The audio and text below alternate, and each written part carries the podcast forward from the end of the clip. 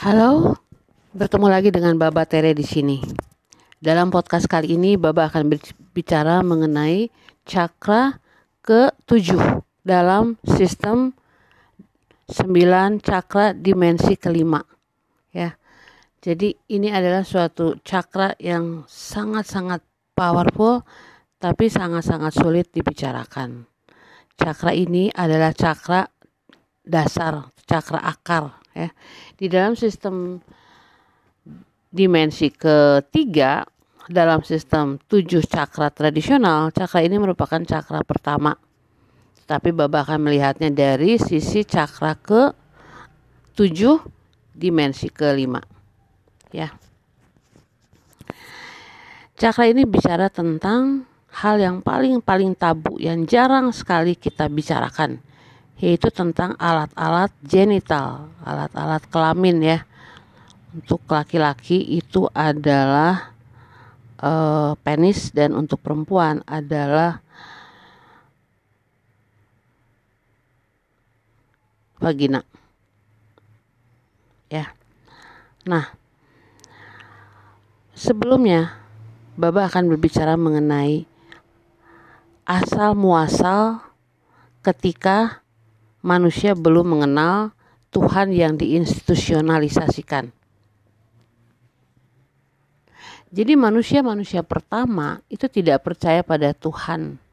Karena Tuhan itu sifatnya abstrak, invisible, tidak terlihat. Mereka percaya akan apa yang mereka bisa lihat dengan mata. Ya. Jadi pengalaman nyata itu dijadikan sebagai sesuatu yang magic, sesuatu yang lebih dari diri manusia saat itu. Nah, dalam magic alam ini, mereka menyebutkannya sebagai ibu. Ibu yang memberikan segala sesuatu yang tersedia. Di dunia, itu ibu ini yang memberikan apa yang kita butuhkan. Kita hanya harus mencarinya. Jadi, pada waktu itu, manusia hanya harus menentukan intensitas, menyatukan kemauan, mengambil tindakan, dan terus terus meningkatkan diri. Dan dengan berjalannya waktu, manusia akan menemukan apa yang mereka butuhkan atau mereka cari. Sifat keilahian ini dimengerti kalau kita melihat tumbuh-tumbuhan yang memberikan buah-buahan. Binatang-binatang yang memberikan mereka punya hasil. Mineral yang memberikan rumah dan alat-alat untuk hidup. Dan dalam melalui bintang ya dengan berkoneksi dengan bintang-bintang para leluhur kita itu melindungi diri mereka sendiri. Jadi terlepas dari kesulitan-kesulitan di setiap harinya bahaya-bahaya mereka hadapi ada semacam kepastian bahwa manusia itu hidup di dalam paradise, di surga dan segala sesuatu itu sudah tersedia di paradise tersebut di bumi ini. Sampai pada satu titik di mana para filosofer dan para pemuka-pemuka agama mulai melihat ke atas, ke langit, ke surga, dan berpikir mungkin keilahian itu bersifat celestial, adanya di matahari, di bulan dan di konstelasi-konstelasi bintang. Lalu mereka menciptakan cerita-cerita tentang Tuhan-Tuhan, tentang dewa-dewi, dan mereka menceritakan perbuatan-perbuatan yang sama yang terjadi di langit sana, di surga sana. Lalu itu membuat manusia di bumi jatuh cinta. Lalu mereka mulai berharap bahwa suatu saat mereka akan pergi ke atas sana dan bisa tinggal bersama Tuhan dewa-dewa di surga sana seperti para dewa itu. Lalu timbullah suatu pemikiran bahwa kalau mereka manusia mati, mereka tidak akan lagi kembali ke alam, tetapi mereka bisa hidup abadi di suatu tempat yang sangat ideal bersama-sama dengan para dewa-dewi itu yang mereka lihat ada di langit sana di surga. Dan suatu hari seseorang berkata,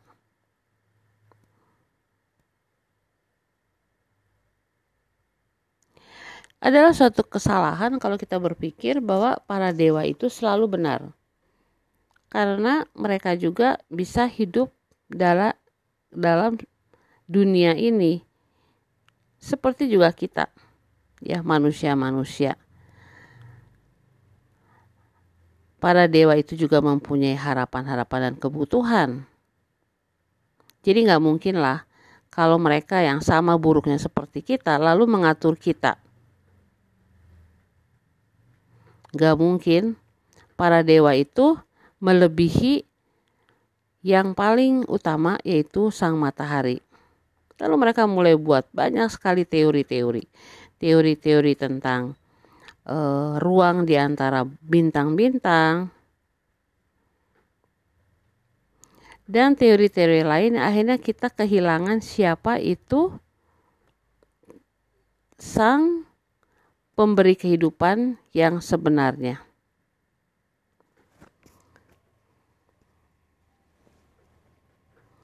Lama-kelamaan mereka malah mempunyai visi bahwa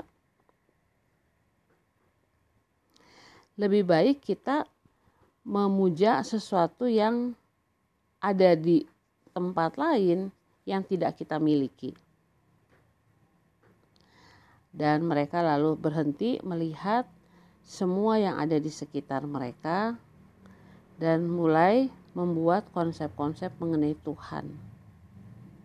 Dengan image manusia dan persamaan-persamaan dengan manusia sesuai dengan apa yang mereka percaya dan tentang imajinasi mereka mengenai Tuhan. Jadi sebenarnya pada mulanya manusia itu menciptakan konsep Tuhan. Lalu setiap orang ingin tinggal dengan Tuhan dan Tuhan itu laki-laki. Karena apa pun yang mereka impikan itu akan terjadi. Hanya masalahnya lalu entah bagaimana dibuatlah suatu kesadaran kolektif yang mengatakan bahwa ada satu kondisi untuk sampai ke surga, yaitu mereka harus meninggalkan hal-hal yang lebih rendah dari surga. Dan secara umum itu adalah bumi, alam. Jadi mereka menganggap surga itu tinggi di atas, lalu alam itu rendah di bawah. Lalu mulailah mereka menelantarkan sang ibu tadi. Ya, Lalu mereka mulai mempercayai keyakinan-keyakinan tentang Tuhan yang imajinasi itu dan bagaimana harusnya Tuhan bertindak. Mereka lalu mulai percaya bahwa kerinduan yang terdalam adalah tinggal dengan Sang Tuhan itu karena di dalam Dia semua mimpi-mimpi akan terjadi.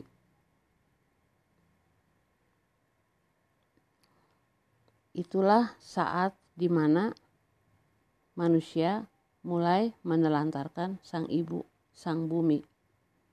Ya seperti suatu perceraian terhebat dalam sejarah manusia sesuai dengan tingkat e, keilahian manusia. Itulah saat di mana manusia mulai menolak sisi-sisi alamiah dan sisi-sisi keanimalistikan yang ada di dalam manusia. Menarik ya, dari saat ke saat, dari momen ke momen, ada orang-orang yang mulai mencari pencerahan. Mereka mencari pencerahan di surga yang invisible, yang tidak terlihat dengan ide-ide mengenai Tuhan. Lalu mereka menolak segala sesuatu yang membuat mereka menjadi manusia. Mereka menganggap suatu kesalahan untuk lahir di manusia dan mereka menganggap ini adalah suatu hukuman. Seperti seorang ayah yang melemparkan mereka dari rumah mereka dan memberikan kondisi-kondisi syarat-syarat bagaimana cara pulang ke rumah. Nah, bagaimana ini dihubungkan dengan cakra? Jadi kalau dari cakra tradisional, ya tujuh sistem cakra tradisional, apa yang di bawah puser itu adalah sesuatu yang dianggap jelek di bawah. Sementara yang ada di atas pusar ya dari cakra hati ke atas itu yang ada hubungannya dengan sang ayah. Ya. Nah, inilah mulai terjadi dualisme memilih ayah atau memilih ibu.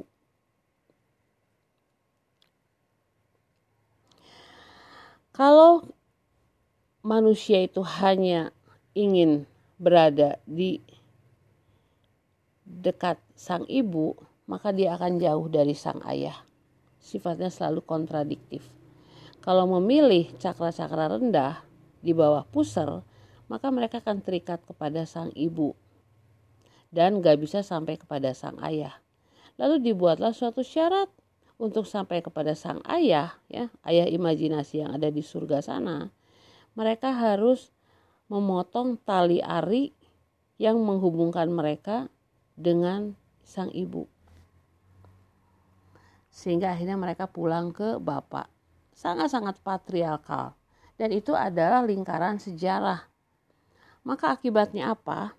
Kebanyakan kebudayaan itu lalu menolak, merendahkan seks. Mereka memblok alat-alat genital mereka lalu akhirnya menimbulkan suatu ketidakharmonisan dengan diri mereka sendiri.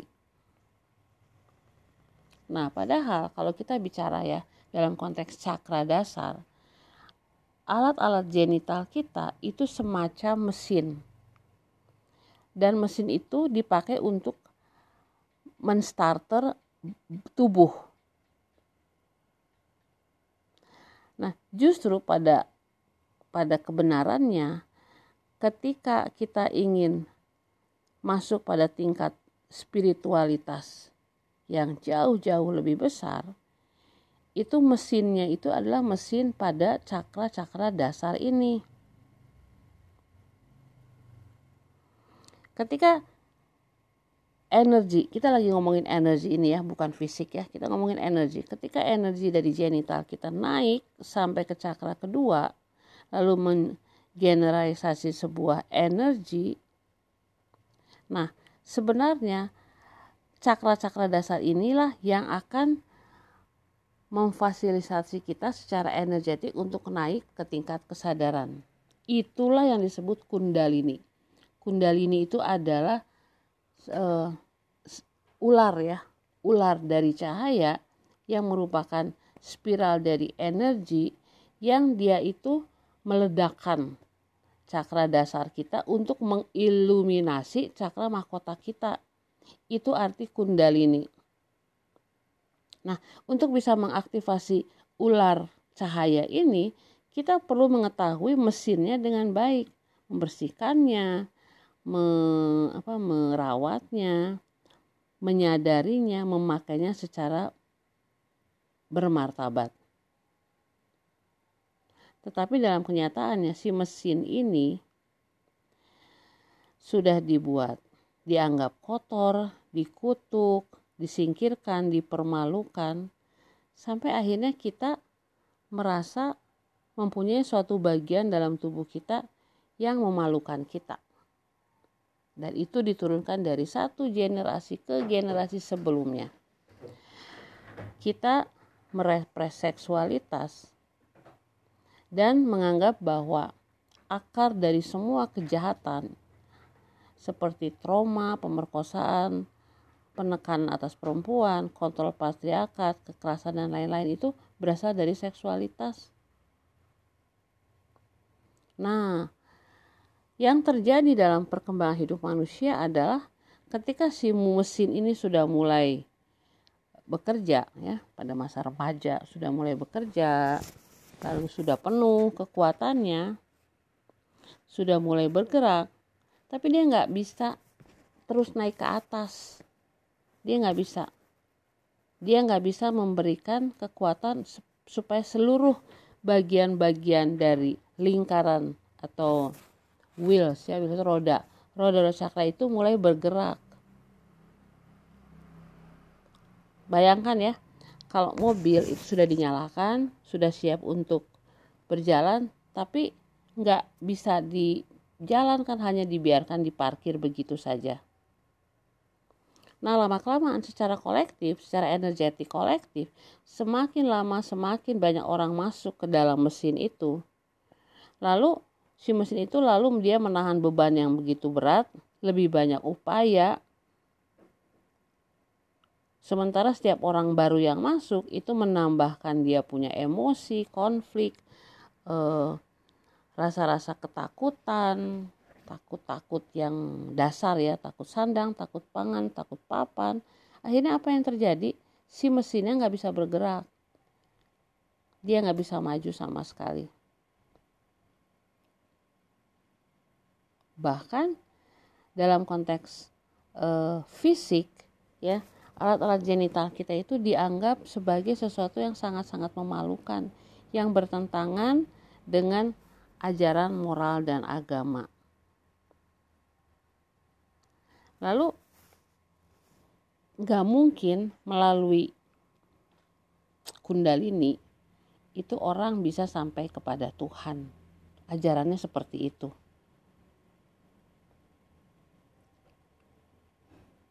Ya nah itu yang menjadi susah. Karena apa? Lalu kita dibesarkan dengan suatu konsep Tuhan yang sifatnya sangat laki-laki sangat male sangat maskulin. Raja dari segala raja putra bapak ya Nah, itu semua itu membuat kita hidup dalam dua dunia yang saling bertentangan. Yang satu menentang uh, ke ke apa ya? ke kasih sayang sang ibu yang dilambangkan di cakra-cakra bawah. Yang satu lagi melambangkan kekuasaan atas sebuah rumah, sebuah badan, sebuah uh, pola pikir yang berasal dari cakra-cakra atas. Nah, teman-teman, dalam masa transformasi ini ada semacam kesedihan yang Baba rasakan. Karena lalu Baba sadar ketika seorang sahabat itu berbicara dengan Baba.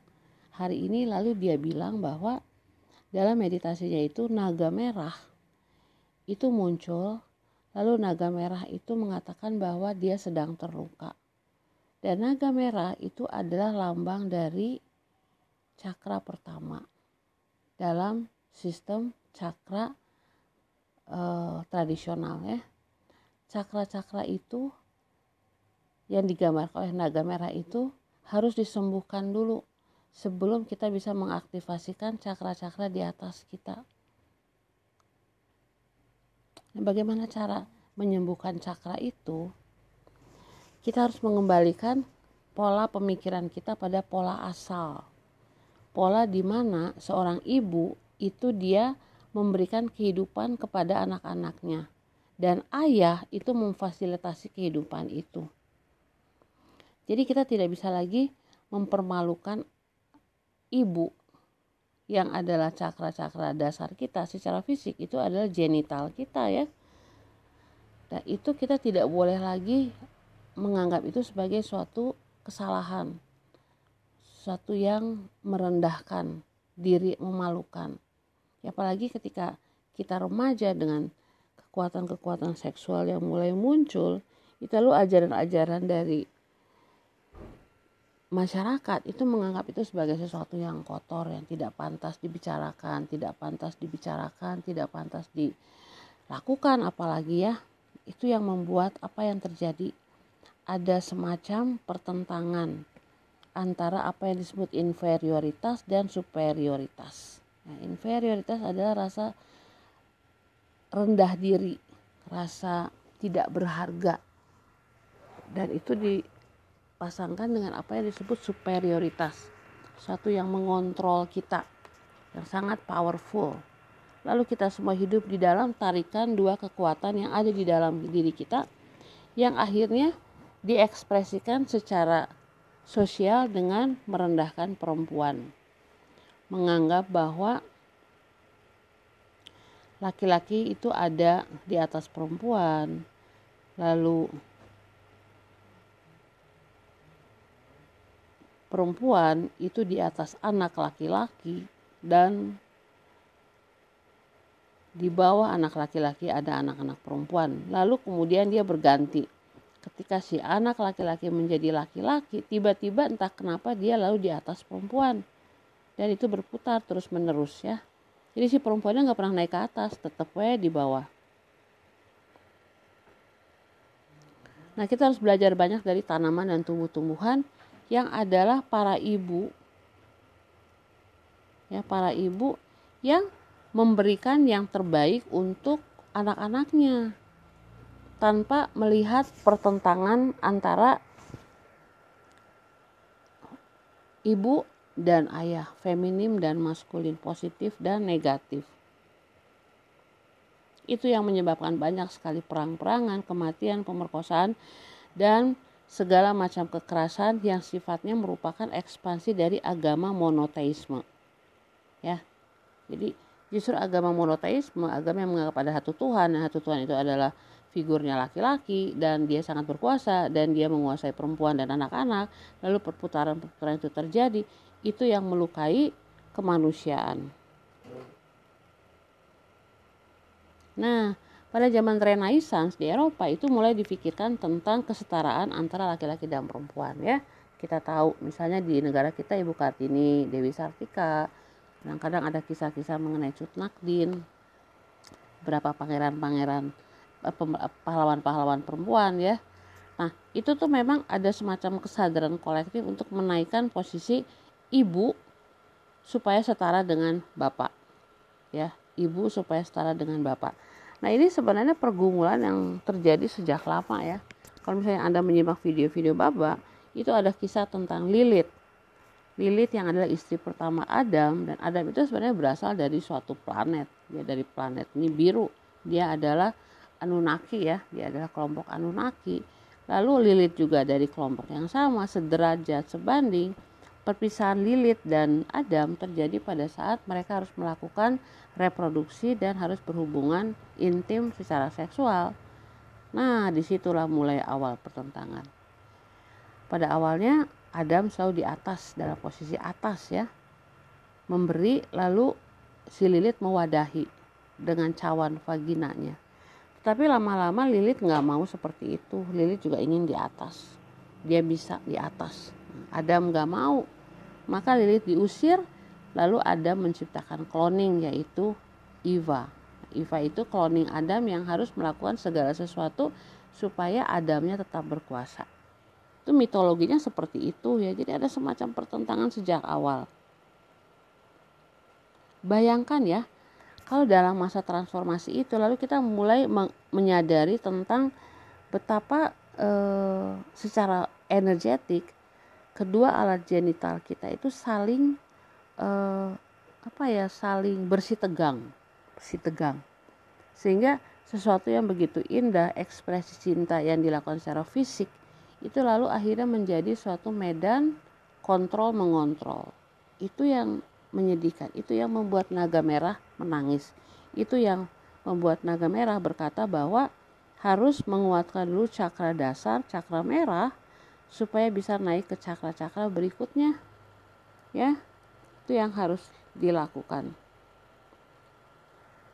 Nah mari kita lihat cakra akar ini dari dimensi kelima sehingga dia sekarang menjadi cakra nomor tujuh. Ya kita mau ubah pola pikir kita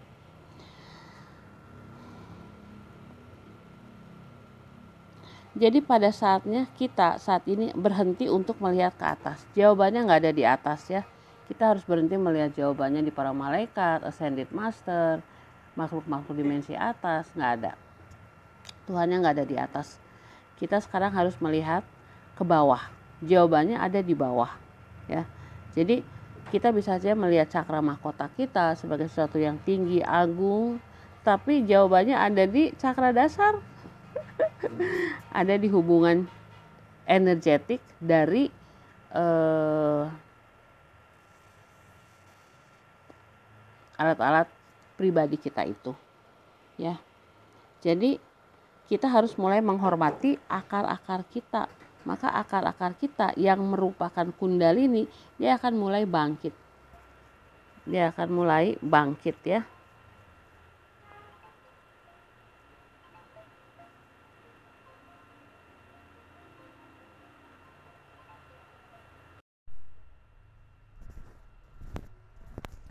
Halo.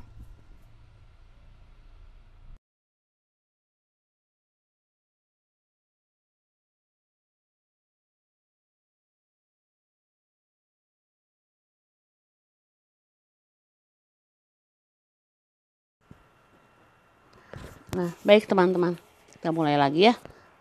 Maaf tadi agak terganggu. Jadi kita harus mulai menghormati akar-akar kita. Kita harus melihat hidup itu seperti sebuah pohon yang mempunyai akar yang kuat.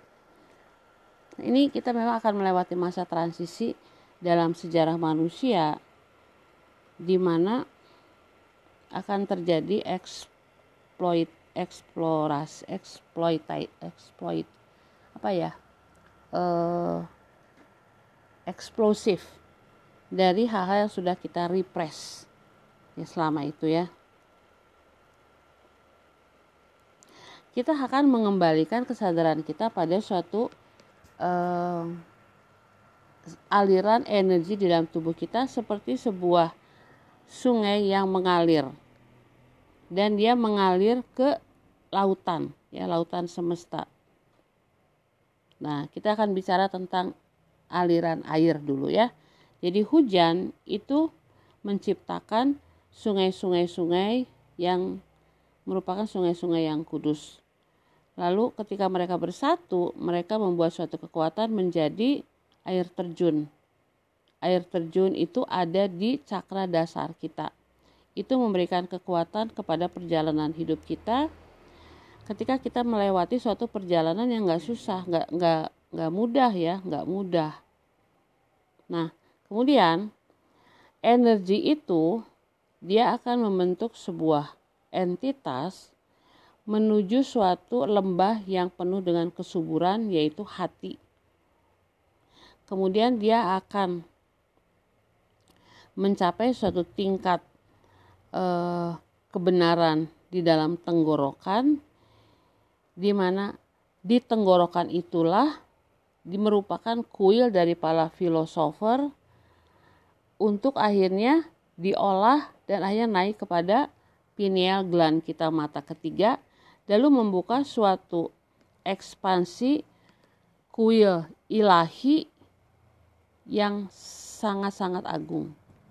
Itu adalah perjalanan dari cakra yang ingin kita kembangkan dalam dimensi ke lima ya jadi kita ingin mempunyai suatu aliran energi seksualitas yang dia dari bawah itu seperti sebuah aliran sungai yang begitu indah lalu tiba-tiba dia berubah menjadi air terjun yang sangat-sangat kuat memberikan kekuatan pada kehidupan terus naik ke hati memberikan suatu ke suburan di cakra hati kita lalu terus naik ke cakra tenggorokan yang merupakan eh, terowongan untuk berkata benar selalu hidup dalam kebenaran dan akhirnya tiba di pineal gland kita pineal gland itu dalam pengalaman Bapak adalah suatu portal yang bisa melihat cahaya cahayanya indah banget ya. Nah, itu yang disebut kita bisa menciptakan surga di bumi ini. Ya. Kita menciptakan surga di bumi ini. Jadi yang akan menciptakan surga itu adalah suatu aliran energetik dari cakra dasar yang mengalir terus ke atas. Sumbernya di cakra dasar. Jadi sumbernya udah bukan lagi di atas ya di atas-atas sana tuh di ajaran-ajaran yang segalanya ada di atas enggak Sekarang kita mulai jawabannya ada di bawah, di dalam bumi, di sini, di dalam diri kita. Nah, tapi dalam kenyataan ya, itu idealnya tadi ya. Dalam kenyataan apa yang terjadi? Air hujan ya awal dari sebuah uh, sistem aliran energi yang ada di dalam tubuh kita itu si air hujan energinya berhenti dan terjadi lalu ada sebuah bendungan yang sangat-sangat besar yang dibangun di tengah-tengah jalan yaitu pusar kita. Lalu si kekuatan air energi itu berhenti di sebuah danau yang sangat besar. Maka yang terjadi aja hanya sedikit sekali tetes-tetes air energetik itu yang sampai ke laut. Nah, yang paling menyedihkan adalah ketika musim hujan. Airnya sudah tidak bisa mengalir secara bebas. Dan itu diatur oleh aturan-aturan tradisi.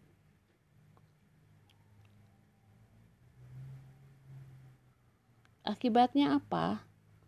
Akibatnya air itu, dia itu melebar ke mana-mana ke tempat yang sebenarnya tidak pantas untuk sang air energi ini. Ya dia lalu membuat eh, energi itu masuk ke dalam sistem organ yang ada di bawah pusar kita. Lalu dia itu menghancurkan kesuburan. Dia itu memecahkan aliran alam lalu akhirnya bisa menjadi apa yang disebut penyakit-penyakit perempuan ya, penyakit-penyakit laki-laki yang ada hubungannya dengan seksualitas seperti kanker.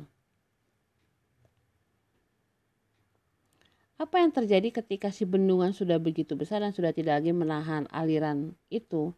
Yang terjadi adalah bendungannya itu lalu mulai hancur, mulai uh, cracking ya, mulai uh, rusak dan sebuah aliran yang sangat-sangat powerful mulai mengambil alih segala sesuatu supaya aliran energetik itu bisa sampai ke laut.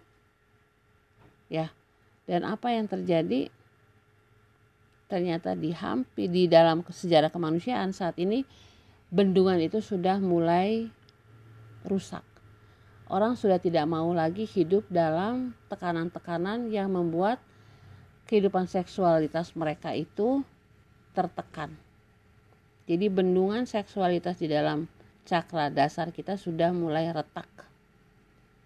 Tapi itu adalah hal yang baik karena lalu kita tahu energinya mulai mengalir secara normal. Jadi satu hal yang paling paling salah dilakukan adalah lalu ketika kekuatan energi seksualitas itu begitu kuat, terutama di kalangan remaja ya. Lalu dibuatlah peraturan-peraturan baru. Dibuatlah bendungan-bendungan baru, dibuat bentuk-bentuk baru supaya menghentikan aliran energi itu.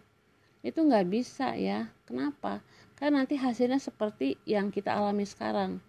Banyak sekali mereka yang tidak beres secara seksualitas di masa remaja, akhirnya mereka mengekspresikannya secara uh, tidak alamiah di masa uh, dewasa ya banyak perselingkuhan, affair, banyak orang yang tidak tahu cara mengendalikan seksualitas, banyak orang yang tidak tahu cara bersahabat dengan seksualitas, banyak perempuan-perempuan yang menderita dalam perkawinan gitu ya.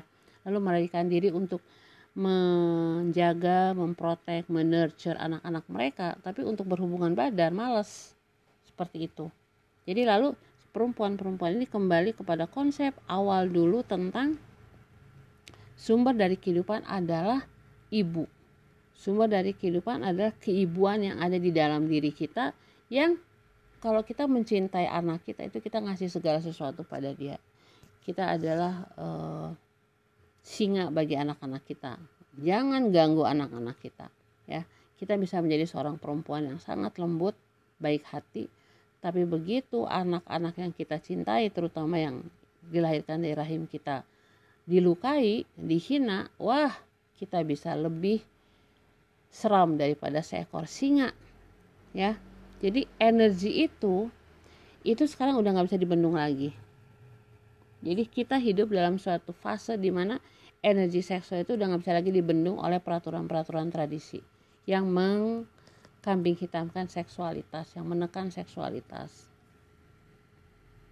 Jadi sisi-sisi kemanusiaan kita yang adalah sisi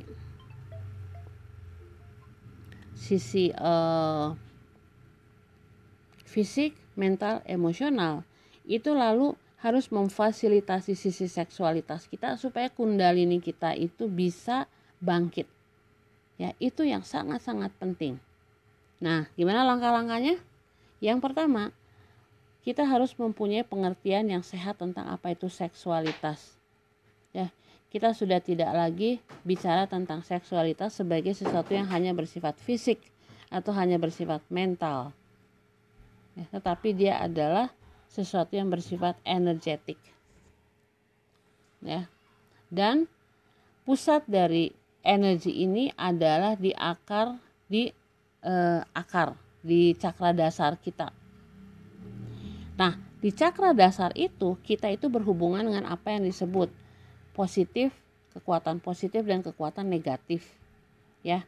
Nah, kekuatan negatif dan positif itu bisa membuat suatu energi menjadi meledak dalam konteks level fisik itu dihubungkan dengan um, apa yang disebut ovari ya ovari dan sperma nah mereka itu adalah para kreator ya hormon-hormon kreator yang merupakan original awal dari suatu kehidupan dasar. Ya jadi testis kita itu memproduksi androgen, hormon-hormon androgen yang um, pada momen yang paling baik, paling tepat itu yang disebut testosteron yang akhirnya bisa mengkreasikan sperma-sperma. Dan pada saat ovari ya itu memproduksi progesteron dan estrogens lalu itu mempersiapkan ovuls dan uterus untuk melakukan suatu uh, gestasi suatu hubungan nah lalu akhirnya yang terjadi adalah urat-urat syaraf. Syaraf-syaraf itu dan uh, apa sih namanya teh? Veins vein itu kayak alir alir apa sih uh, apa sih namanya teh? Saluran-saluran darah ya. Itu mulai bereaksi di dalam penis sementara klitoris itu distimulasi dengan aktivasi dari energi itu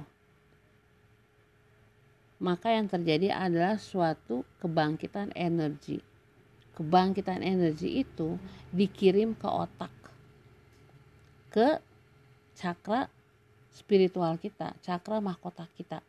Jadi dari suatu intensitas hubungan antara uh, alat genital wanita dan perempuan itu ternyata pesannya itu dikirimkan dulu ke otak ya kepada cakra mahkota kita. Lalu cakra mahkota itu dia seakan mendukung reproduksi itu untuk bisa memanifestasikan spirit dalam bentuk materi. Jadi sebenarnya stimulasi seksual itu adalah suatu cara untuk me, me, apa, menarik emosi, menarik energi spiritual mencapai suatu e, materialisasi dari apa yang diharapkan.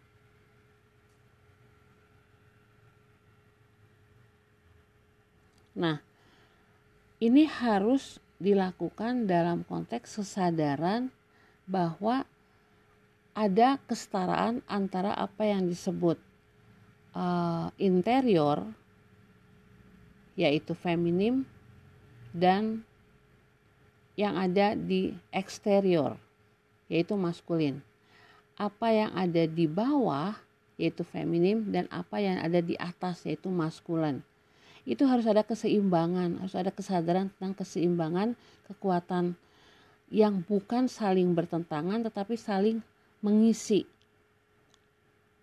Nah, itu akan memberikan kita suatu kesadaran atau suatu pengertian bahwa keduanya merupakan kekuatan yang sifatnya itu sama, sederajat. Dan itulah yang dibutuhkan untuk mencapai satu tingkat kesadaran energetik seksual bahwa feminim dan maskulin itu setara. Ya, nah ini harus sesuatu yang dipelajari. Dalam konteks eksplorasi seksual itu bukan berarti kita mengeksplorasi seksual kita ke banyak orang ya. Bukan berarti promiskuitas, apalagi pedofilia jangan dong tapi kita mengekspresinya di dalam diri kita sendiri dengan misalnya pasangan kita apa yang bisa kita pelajari sehingga hubungan itu menjadi suatu hubungan yang seimbang hubungan yang balance antara sisi feminim dan maskulin sisi positif negatif sisi bawah dan atas ya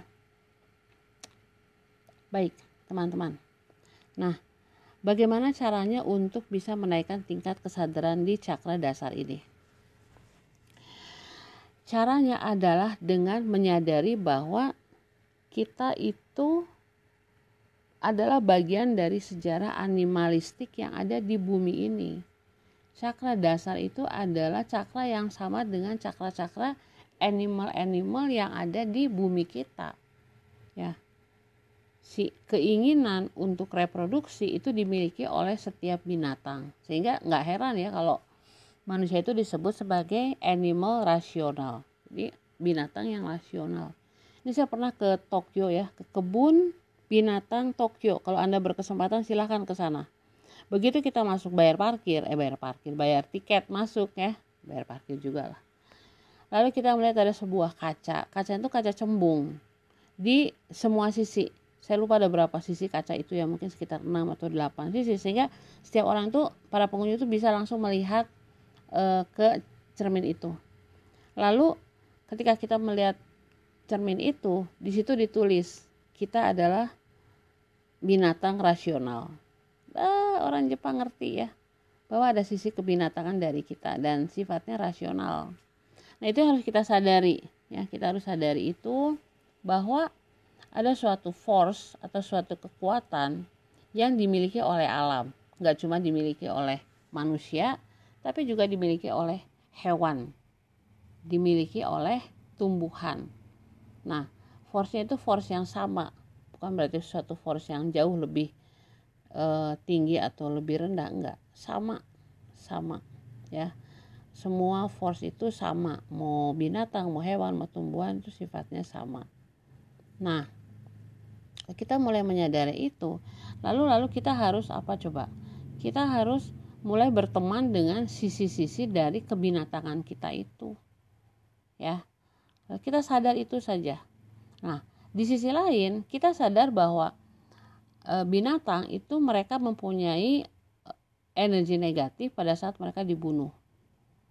Nah maka pada saat kita mau mengkonsumsi makanan itu kita harus sadar bahwa kita harus jangan makan makanan yang mempunyai energi negatif yaitu dari binatang. Ya maka untuk mempunyai suatu kesehatan dalam konteks uh, cakra ini yang harus kita lakukan adalah kita menghindari makanan-makanan yang berasal dari binatang. Ya itu yang penting. Kemudian yang kedua itu kita harus banyak minum.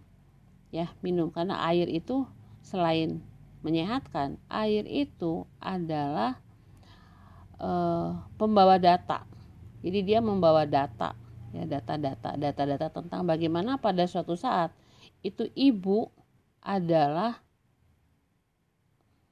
uh, pemberi kehidupan kita kembali lagi kepada konsep ibu ibu ibu ya itu yang penting kemudian jadi yang pertama hindari makanan-makanan dari binatang ya karena nanti kita sejajar sama binatang-binatang itu.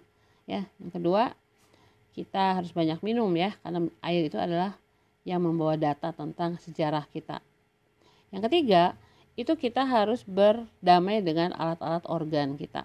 Kalau kita pernah mengalami pengalaman kekerasan, pelecehan, pemerkosaan dan lain-lain, apalagi nih eh, kita pernah dilarang untuk berbicara soal seksualitas dan dikatakan bahwa kita kotor karena kita uh, adalah makhluk seksual, maka kita harus mulai membicarakan itu secara terbuka ya. Jangan lagi hidup dalam ketabuan ya.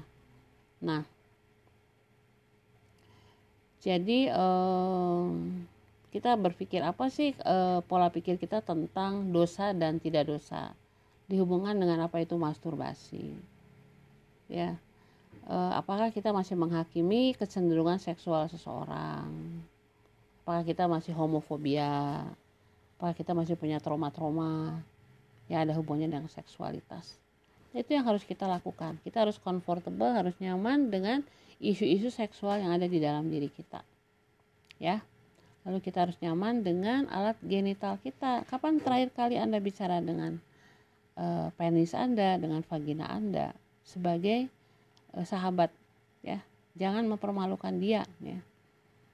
Jadi sekarang udah nggak bukan zamannya lagi ya. Uh, ih malu-malu nggak pakai celana gitu ya. Kalau ke anak-anak kan kayak gitu ya. Udah nggak gitu lagi lah sekarang. Ajak baik-baik lalu bilang, ini kalau di depan umum itu yang disebut nggak sopan.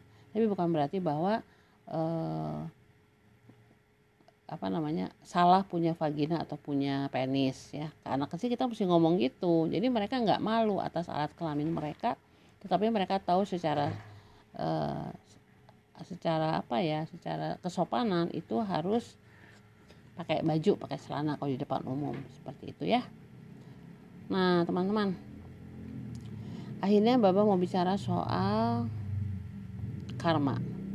Jadi apa sih karma? Karma adalah segala sesuatu yang ada hubungannya dengan aksi dan reaksi.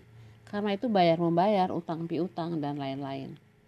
Tetapi ingat dalam konteks dimensi kelima, karma bukan sesuatu yang buruk. Dia merupakan suatu uh, apa ya, suatu kelas kelas pendidikan untuk mencapai kelas master yang disebut dharma. Jadi untuk menjadi seorang guru, belajar itu bukan proses untuk mengeliminasi sesuatu tapi mengintegrasi sesuatu. Maka yang harus kita lakukan adalah kita harus mengawinkan antara karma dan dharma. Jadi karma dan dharma itu lalu menjadi sifatnya komplement, nggak saling bertentangan. Jadi karma tidak harus dieliminasi, tapi harus diintegrasi. Caranya bagaimana? Caranya adalah memberikan suatu intensi pengertian kenapa. Lalu e, kita lari pada apa sih yang kita pelajari dari pengalaman karma tersebut. Ya jadi akhirnya kita akan bicara tentang seksualitas itu sebagai sesuatu yang jauh lebih besar dari hanya sekedar mau punya anak. Ya dia harus dilihat dari sudut energetik sesuatu yang sangat-sangat uh, luas dari sekedar hubungan badan, hubungan intim. Ya. Jadi kalau seks itu berbicara tentang perbedaan antara gender, lalu memisahkan antara dua gender secara biologi. Kalau seksualitas itu bicara tentang exchange energy. Antara feminim dan maskulin. Jadi ada pertukaran energi dari feminim dan maskulin. Nggak perlu ada e, reproduksi di sini, nggak perlu buat anak. Enggak, enggak. Dia hanyalah suatu interaksi, interaksi energetik, ya.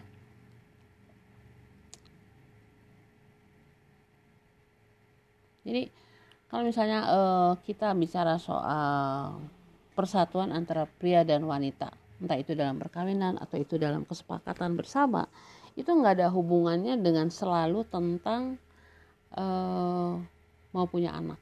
Nggak selalu ya. Jadi um,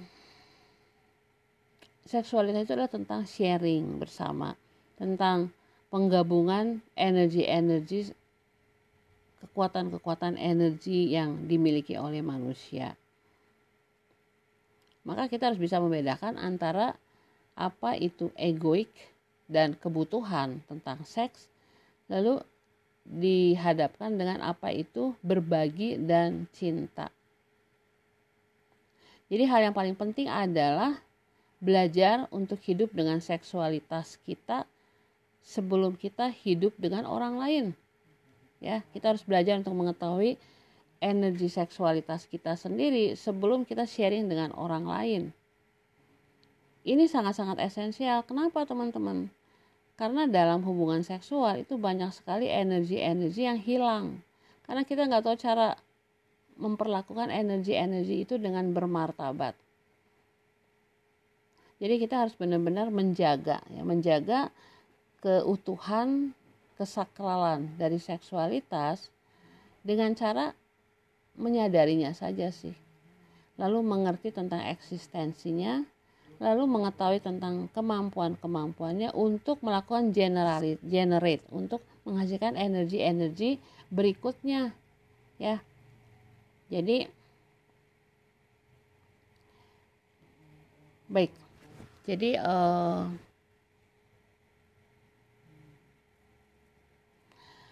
kita uh, bisa berlatih seperti ini sih ya jadi Baba melewati suatu proses penyembuhan seksualitas sangat-sangat lama ya, sekitar bertahun-tahun, hampir dua dekade. Karena ada pengalaman kekerasan seksual. Waktu itu dan difasilitasi oleh semesta dalam sebuah uh, treatment center di Amerika Serikat. Yang Baba ingat adalah uh, penyembuhan itu terjadi setelah uh, Baba melewati suatu relasi karmik yang sangat-sangat abusive tanpa relasi karmik yang sangat-sangat abusive, itu Bapak tidak akan mencapai tingkat kesadaran bahwa ada yang salah dalam pola pikir seksualitas. Nah itu eh, pertama-tama di treatment center itu Bapak ingat ya, itu ada bisul di vagina dan dia semakin membesar dan sakit gitu. Jadi pola pikir waktu itu adalah karena uang bukan masalah, jadi saya ke dokter kandungan, lalu saya bilang saya mau operasi aja, dikeluarkan bisulnya gitu tapi si dokter itu adalah dokter yang mengerti tentang seksualitas. Jadi dia hanya bilang begini uh, you just came out from the very heavy abusive relationship. Ya kamu baru saja keluar dari suatu relasi seksual yang sangat-sangat kerak penuh dengan kekerasan gitu. Maka yang harus kamu lakukan adalah memberikan waktu pada tubuh kamu untuk sembuh dengan sendirinya. Caranya gimana? Caranya adalah saya memang dikasih antibiotik ya. Hanya antibiotik Lalu setiap hari dua kali sehari pagi dan sore itu saya disuruh e, berdialog dengan vagina saya. Jadi mandi pakai air anget ya, pakai shower atau di bathtub itu. Lalu bicara pagi-pagi, eh gimana kamu maaf ya selama ini saya udah nyakitin kamu, saya nggak tahu banget. Saya nggak tahu bahwa cinta itu nggak ada hubungannya sama seks. Bahwa cinta itu lebih besar daripada sekedar seks gitu ya ngobrol ngobrol sama vagina gitu. dan untuk laki-laki bisa kita bicara tentang e, bagaimana konsep macosis maco ya konsep maco dalam masyarakat yang menganggap bahwa ukuran penis tertentu itu e, menunjukkan kelaki-lakian nggak ada hubungannya sama itu nggak ada sama sekali itu sebenarnya hubungannya dengan bagaimana kita berrelasi dengan penis kita kita bersahabat dengan penis kita dan nanti penis kita itu akan menjadi perpanjangan ekspresi kita dalam mencintai pasangan kita. Seperti itu ya. Nah coba di ini deh coba di diobrolin. Akhirnya saya sembuh dalam dua minggu berikutnya ya. Uh, antibiotiknya hanya sekitar tiga hari sih tapi saya sembuh dengan dialog. Nah jadi teman-teman ini semua yang saya bicarakan adalah inti dari apa yang disebut uh, menyembuhkan naga merah yang ada di dalam diri kita.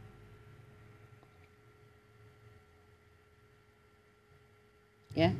Kita harus menyembuhkan diri kita. Nah kalau tidak maka cakra dasar kita nggak sembuh dan itu akan membuat uh, kundalini nggak menaik ke atas. Dan itu yang dibutuhkan oleh ibu bumi sekarang. Jadi naga merah itu udah bicara bahwa dia butuh disembuhkan. Dan cara menyembuhkannya adalah dengan menyembuhkan cakra dasar kita masing-masing nanti secara kolektif kalau cakra dasar kita sudah sembuh maka hmm, naga merah akan bangkit. Ya naga merah itu adalah pelindung cakra pertama di bumi Nusantara. Jadi dia ingin sembuh. Oke teman-teman saya akan membuat uh, apa?